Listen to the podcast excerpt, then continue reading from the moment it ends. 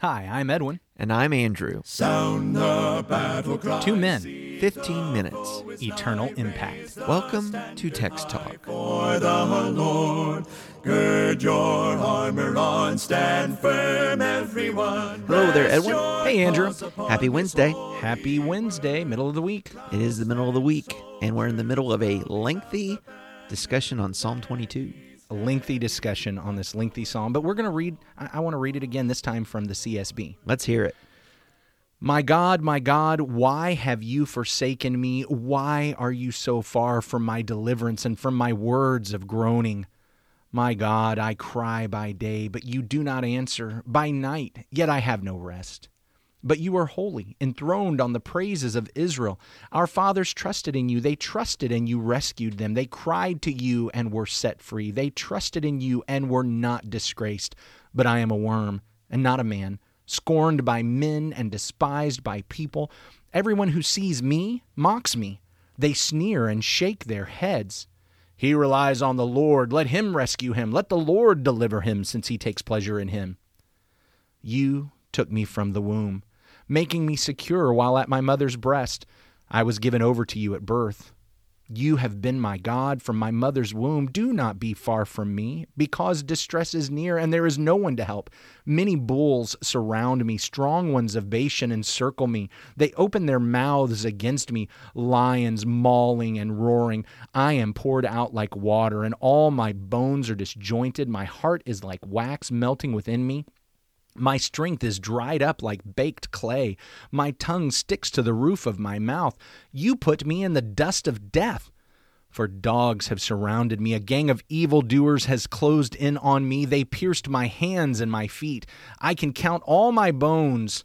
People look and stare at me. They divided my garments among themselves, and they cast lots for my clothing. But you, Lord, don't be far away.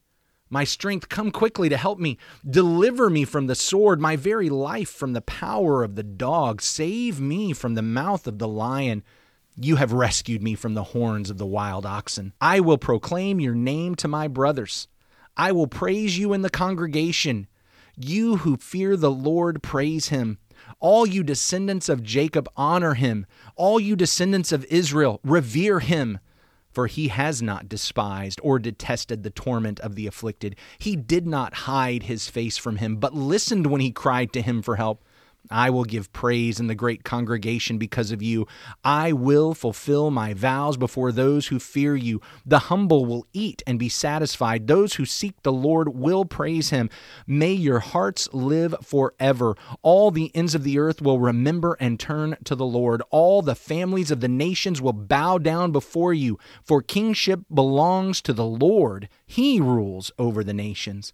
All who prosper on earth will eat and bow down. All those who go down to the dust will kneel before him, even the one who cannot preserve his life.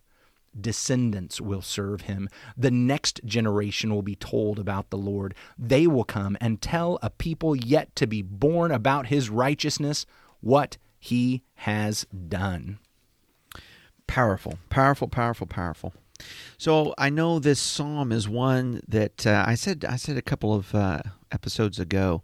Surely sounds familiar to people, not just the opening line, uh, but but throughout.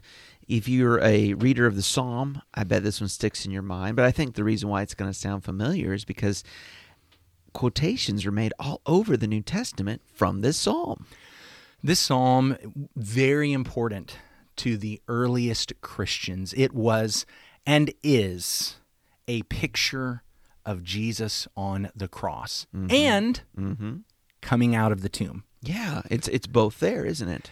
And so we, we have to back up. How do, how do we get there? And for me, this is another one of those Psalms that we keep saying, and we talked a little bit about it on Monday. Well, boy, I'm having a really hard time finding some place in the life of David where this really applies. I mean, I know he had some hardships. We talk about when Saul was after him, and you mentioned the other day when the He was fighting the Amalekites, but Ziklag. uh, he was fighting at Ziklag, but Amalek came in at it backwards again. yeah, Amalek comes in and, and takes his wives while he's gone, and the men are against him. And then I was talking about the the the time when God Himself sends the plague because of the Right, census. right, the census. You know, here are places where David can feel forsaken, but but boy, this this lament is extreme. You know, It th- there's not a place in David's life where he was poured out like wax and all his bones were out of joint, or excuse me, poured out like water and all his bones were out of joint. His heart was like wax. I mean, that is extreme. And even, uh, you know, the, th- this idea of everybody who's around me is wagging their head. This is extreme. It's, Yeah, and the mocking. Oh, yeah. So, but then on the other side of this, by the way, there's this extreme praise. I don't know of a deliverance in David's life that caused not only his family and his people to rejoice, but the entirety of the world to rejoice. No, I think that's a that's a really great point to see that this is there is something greater. There's something greater in store. And so, even as we, and we should, we mm-hmm. should try to figure out, okay, how does this apply to David? Because that's that's how it becomes a part of our prayer life. Yeah. I, I, I didn't want us to skip over the worship aspect of this psalm and jump to the prophecy because I wanted to make sure we could worship with this psalm. But as we are worshiping with it and we're considering David's life, there is this big red flag that says, but this this just doesn't sound like anything David actually truly literally went through.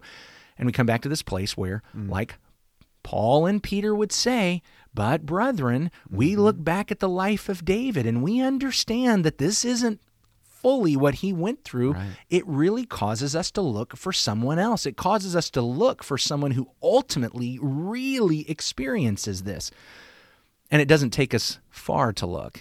They make more. Uh, you talked about Peter and Paul and those New Testament preachers in the Book of Acts, and certainly the Gospel writers. We really, we really see David as prophet in those writings. Sure. I mean, he he is the king, and and certainly it's through his line uh, that we receive King Jesus.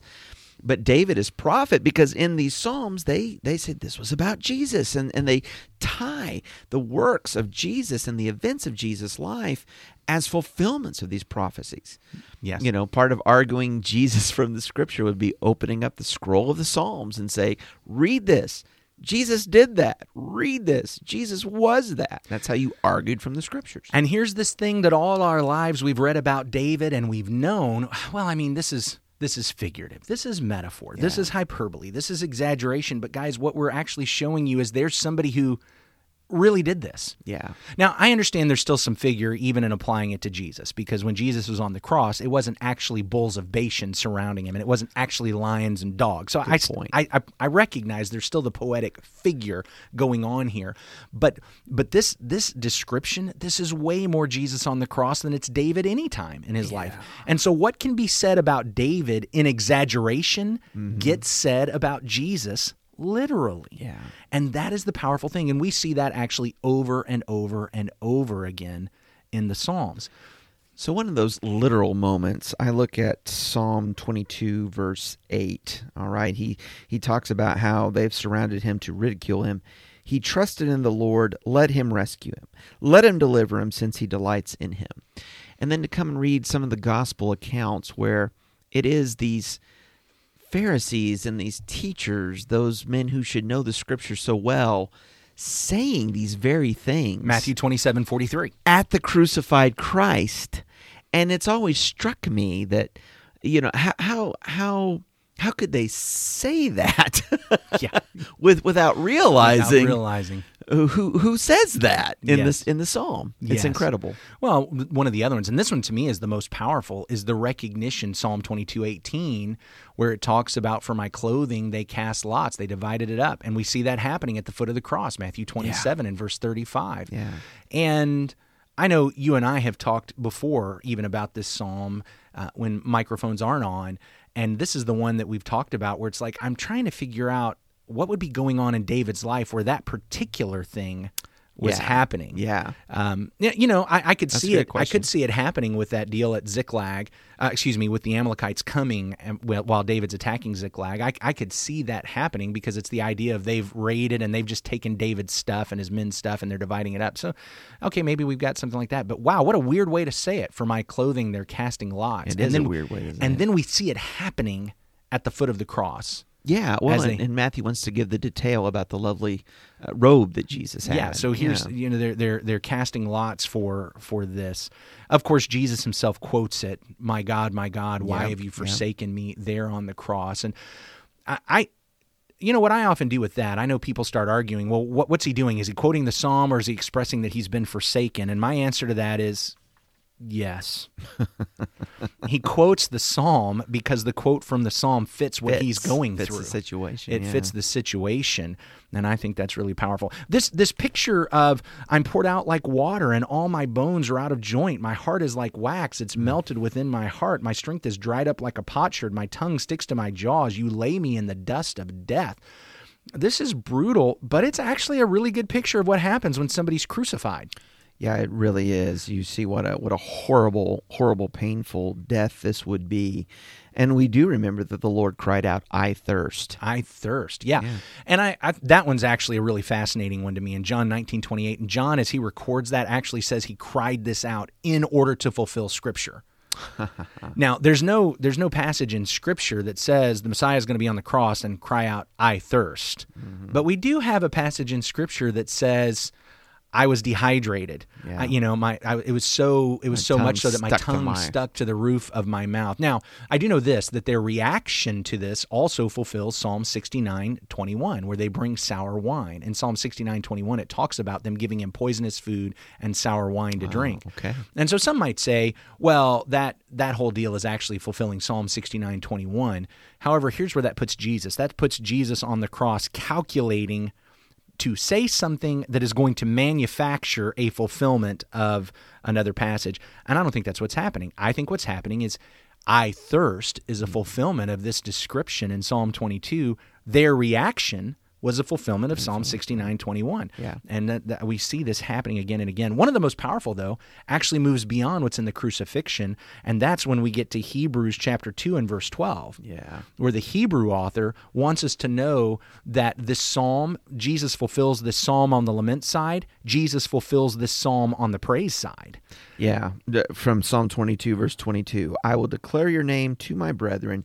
In the midst of the assembly, I will praise you. And in Hebrews 2:12, the Hebrew writer says that's Jesus. That's, That's right. Jesus who's doing that. He is he is praising his name before the brethren. It is such a powerful powerful thing. After conquering death. That's in that same passage in chapter 2 where he talks about breaking the power of Satan by conquering death. Let me drill down and bring the why I think this is really important. Uh, why I think it was important for us to remember in the first co- couple of conversations that this is about David and can be about us, and we can pray it and then come to the prophecy.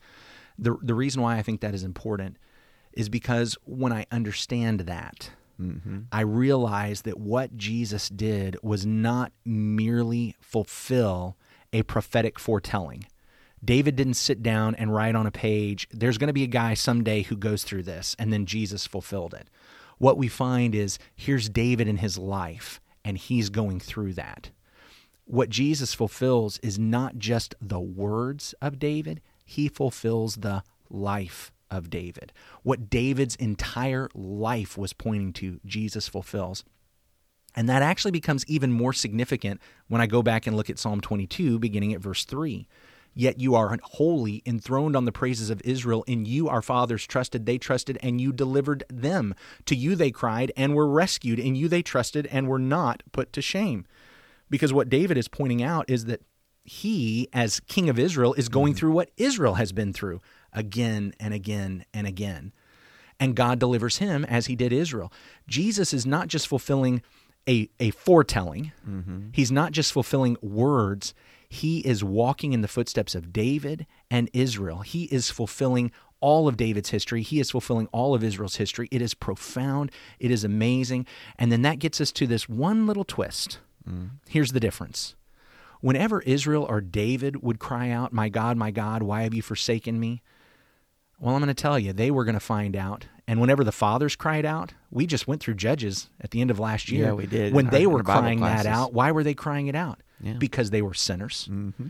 You know, why were why? Hey, we fast and you don't listen. Why? That's of course after David, but what's because you're sinners. Right. It's because you're sinners. Yeah. When Jesus cried this out, it wasn't because he was a sinner. It's because I'm a sinner. And wow. And David, or excuse me, Jesus, Jesus goes through the death that David never really went through, that Mm-hmm. Israel never really went through. And he fulfilled it in powerful ways. And I needed him to. Because when I Mm-hmm. Say God. this, it's because of my sin. Praise we got to wrap up. We'd love to hear what you're getting out of this psalm and, and any other reading that you're doing right now. Send us a message, Christians, uh, excuse me, text talk at christiansmeethere.org. Andrew, wrap us up with a prayer. Our great God and Father, thank you, Lord, for this day. Thank you for this psalm. It's amazing to see uh, the power of your prophecy. So many different details that Jesus fulfilled uh, fully and literally uh, in a matter of hours. But God, we see that death was conquered and a resurrection, a joy, and a great feast. And we thank you that by the gospel we can participate in that. It's good news to tell our children, our children's children, and to the ends of the world for your glory. In Jesus' name, amen. Amen. Thanks for talking about the text with us today. I'm Edwin Crozier, and I'd like to invite you to join the Christians who meet on Livingston Avenue in Lutz, Florida this Sunday for our Bible classes and worship. You can find out more at christiansmeethere.org. Check out our daily written devotional that goes along with today's episode. You can find a link for it in our show notes. Michael Eldridge sang all four parts of our theme song. You can get more from him at acapeldridge.com.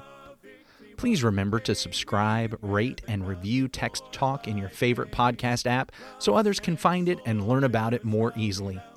Have a fantastic day. Steady, pass the word along. Onward, forward, shout aloud, Hosanna! Christ is captain of the mighty throne.